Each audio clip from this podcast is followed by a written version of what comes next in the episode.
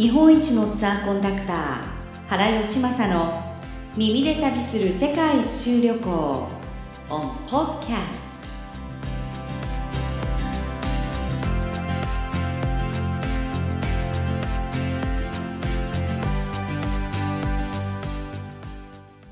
一のツアーコンダクター原義正さんです。原さんよろしくお願いします。こんにちは。よろしくお願いいたします。よろしくお願いします。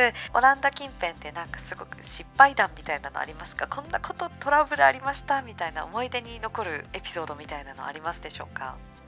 オランダでですか？はい。電車が非常にあの空港から例えばアムステルダムまでっえ。ていうと、まあ、例えばに成田の空港で言いますと成田エクスプレスとかスカイライナーとかありえますはいけどね、はい。まあ、あのようなものが国鉄であの頻繁に走ってましてええ。非常に便利であのオランダの首都というのがデンハーグなんですけどもデンハーグまでまたはその先のロッテルダムとかはい。そういうところまで行くのに非常にあの特急列車が頻繁に出てまして大変楽にあの旅行ができるんですえね。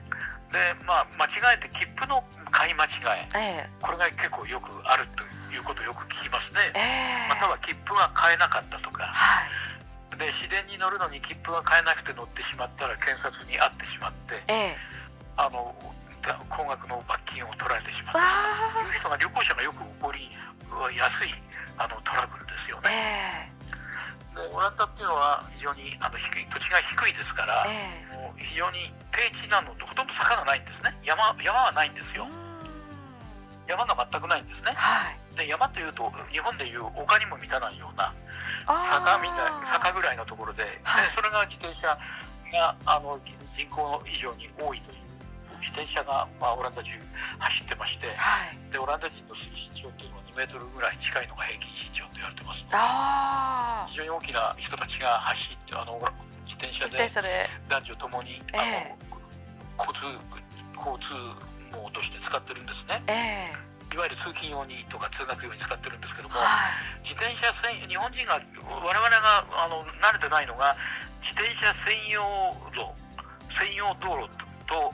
歩道の区別がつかないんですよね。はあ。で間違えて踏み出してしまってあのしょぶつかってしまってっていう事故って結構外国人が対象であるそうですね。ええ。ですから我々は気をつけなきゃいけないのは自転車の通行にくれぐれも気をつけなきゃいけないというふうに言ってますね。国ごとのそういうルールだったりとか旅行中に気をつけなきゃいけないっていうこともたくさんやっぱり知っとかないと危ないってことですもんね。まあそれはどこの国に行ってもあるんでしょうけどね。ええなかなかあのあのいずれにしてもあの左側通行の日本はイギリスのシステムを真似てますから、ええイギリスとあと英連邦の一部の国と日本ぐらいなもんじゃないですか左側通行が。えええですからあのそれであの事故を起こしてしまうというのは非常によくあると言いますしね、ええ。逆にロンドンの街を歩いてましてびっくりするのが横断歩道を見るとあの面白いのが横断歩道を渡るところに地面にええ「ルックライト」って書いてあるわけですよ。右を見ろということですね、はい。なぜかというと右側通行のヨーロッパ人がイギリスに来た時にえあの左を見て渡るじゃないですか。そうですよね。右から左からしか来ないですからところがイギリスの場合には左側通行ですから車が右から来るわけですね。え確かにそう我ですね。々日本人にとっては、まあ、当たり前なんですけども、ええ。ヨーロッパ人には絶対にダメだということで「ルックライト」って必ず書い書かれてるみ右を見ろと、なるほど。ええ、そんなそんな感じでええカルチャーショックっていうのがなんかあるような気がしますね。そうですねそれ確かにあの横断歩道の例えばその信号の切り替わりの秒数だったりとかっていうのもやっぱ土地ごとになんかこう違いますよね。なので日本みたいにゆっくりな気持ちで渡ろうと思ったらもう点滅してるとかっていう土地もあったりしますし。40秒で変わるとかねええ非常に怖いですよね。そうですよね。横断歩道を渡るときに、ええ日本人の場合には日本であの我々が運転してて感じるんですけどもええまたは旗で見てて感じるんですけど横断歩道で渡ろうとする人がいても渡る止まる車っていうのが皆無に等しいぐらいないっていうのはいつも日本に帰ってきて感じたことなんですけどね。最近はコロナ禍でずっと自粛期間で日本にずっといますと感じるのがええ。横断歩道で人がいても待たないんですね車がでもダメですよねそれッパではありヨーロッパではありえないんですよ。動き始めて歩き始めてなくとも横断歩道のところに人がいてええ。歩くのではと感じた場合にはですねええ。絶対に止まらなきゃいけないんですね、ええええでそれを無視してし例えば待ってる人がいるのに無視して通過してしまうとええ。これが後から罰金があの来るということがよくあるそうです。あの日本で私教習所に一昨年ぐらいに通ってたばっかりなので横断歩道の方優先なんですよね日本でも。だから本当は日本でもやっちゃいけないのに結構それ問題になることありますね。横断歩道はあの人人間が優先のはずなのに歩行者が優先のはずなのにええ。守られてないですよね。ですからアメリイギリス人の人があの日本を訪問して横断歩道を渡ろうとしたら車が止まらないとえええいうことであのキリングゼブラという、まあ、あのいわゆるシマウマに例えてねええ。あの車線が殺人ゼブラと。えなるほど。あのね横断歩道のしましまが、うんそうですしましまのね。ええ。それをシマウマに例えてキリングゼブラだから日本は怖いわというふうに言ったと言われてますよね。ちょっと悲しいことですね。皆さんドライバーの皆さん気をつけていただきたいところなんですけど海外ではその辺はもうすごくしっかりしているということで日本も見習いたいですね。というかもうす。ごく交通あが取り締まりが規制が厳しいですよね。えー日本人もそこのマナーはちゃんとしっかり守ってルールを守って運転していただきたいなと思いますさてあの本当にいろんな外国のことを聞くとねまたその日本との比較ができて面白い話がたくさん登場しますけどもぜひね皆さんプラン立てていただくときに原さんのお話をあの心に留めていただいてぜひ練っていただきたいですねプランを。日本人にあの馴染みが深いオランダという国で皆さんもええ再認識していただけると思うんですけどね。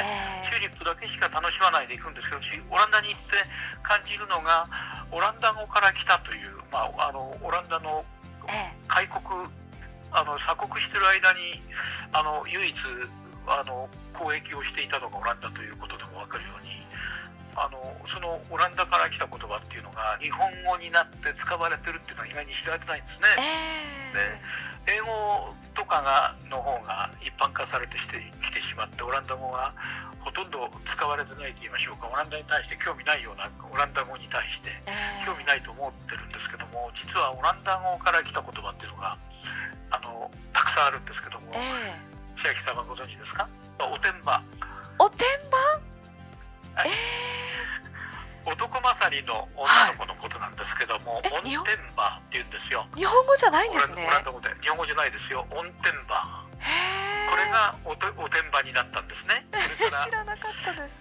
多分ご存知ないかもしれませんけども、あの多分男の子がいる方にはよくい使われてる言葉でやんちゃ。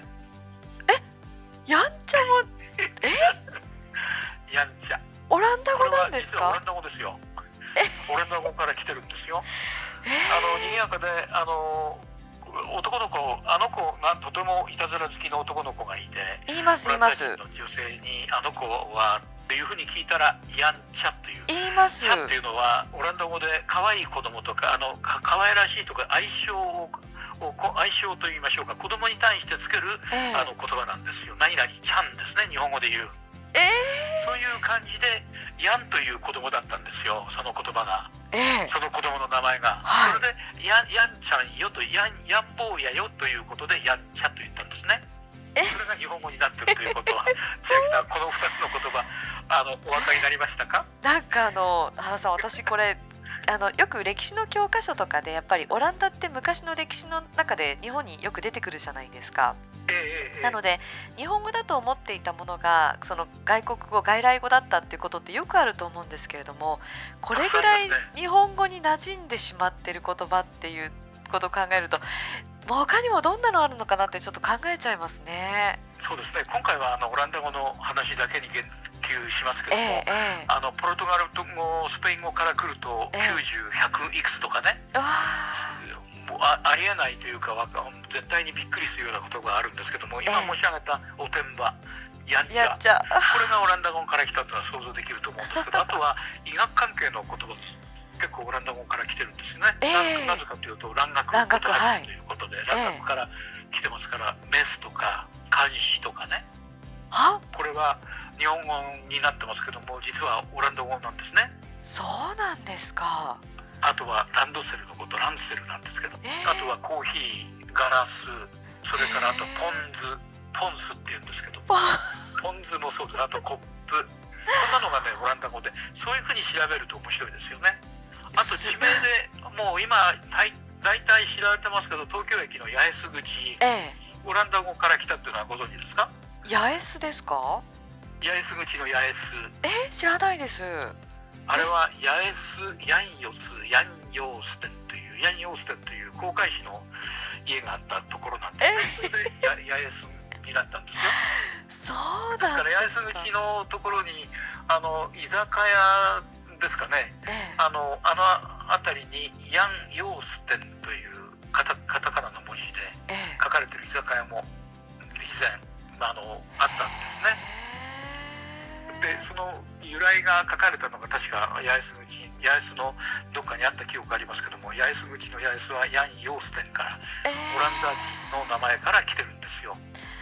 そうなんですか。各いう千秋さんがびっくりしていただくとあの期待したリアクションだったんですけどもいやあそういうの言葉がたくさんありまして。私オランダに対してこれぐらい親近感を感じたこと人生でないですね。あすっごくびっくりしました。そうなんですよ。へー。でゴッホって言われてますけどね。えオランダのゴッホ。ええ。ゴッホってオランダ人ですけども、ええ。あの人の名前はオランダ語ではホッホなんですね。えほっほはホッホ吐き空のホですね。あはい。ですからヴィンセント・バン・ゴッホなんですけども、えあのオランダ語で言うとフィンセント・ファン・ホッホとい鼻から抜けるような言葉で。これが最初聞いた時にあの皆さん笑いますけどね。ええ確かにあの字ね読まない字とかあったりしますもんね。ええなんかあのじゃがいもを口の中に入れてほボソボソ話すとオラ オランダ語になるとか言うんですね。あのそういう言い方をしますけど確かにそういう言葉がオランダ語って言うんですけどもええオランダ人の8割9割以上の人たちがええ。あのほぼ完璧に英語を話しますからね。あ国民的に。ね。いや日本語と同じように少数あのいわゆる使われてる国が圧倒的に少ない国なのでえあのスカンジナビア半島もそうなんですけどもええ。えやはりこ英語が共通語ということで英語を勉強してる人が多いですからほぼ完璧に話しますよ。子供と話してもそうですね。ええ。それがびっくりしてしまいますねほど。なんかすごくまた違う発見があって今日はとっても面白い話がたくさん聞けました。ありがとうございました。ありがとうございました。日本一のツアーコンダクター原義正の耳で旅する世界一周旅行 on podcast 次回もお楽しみに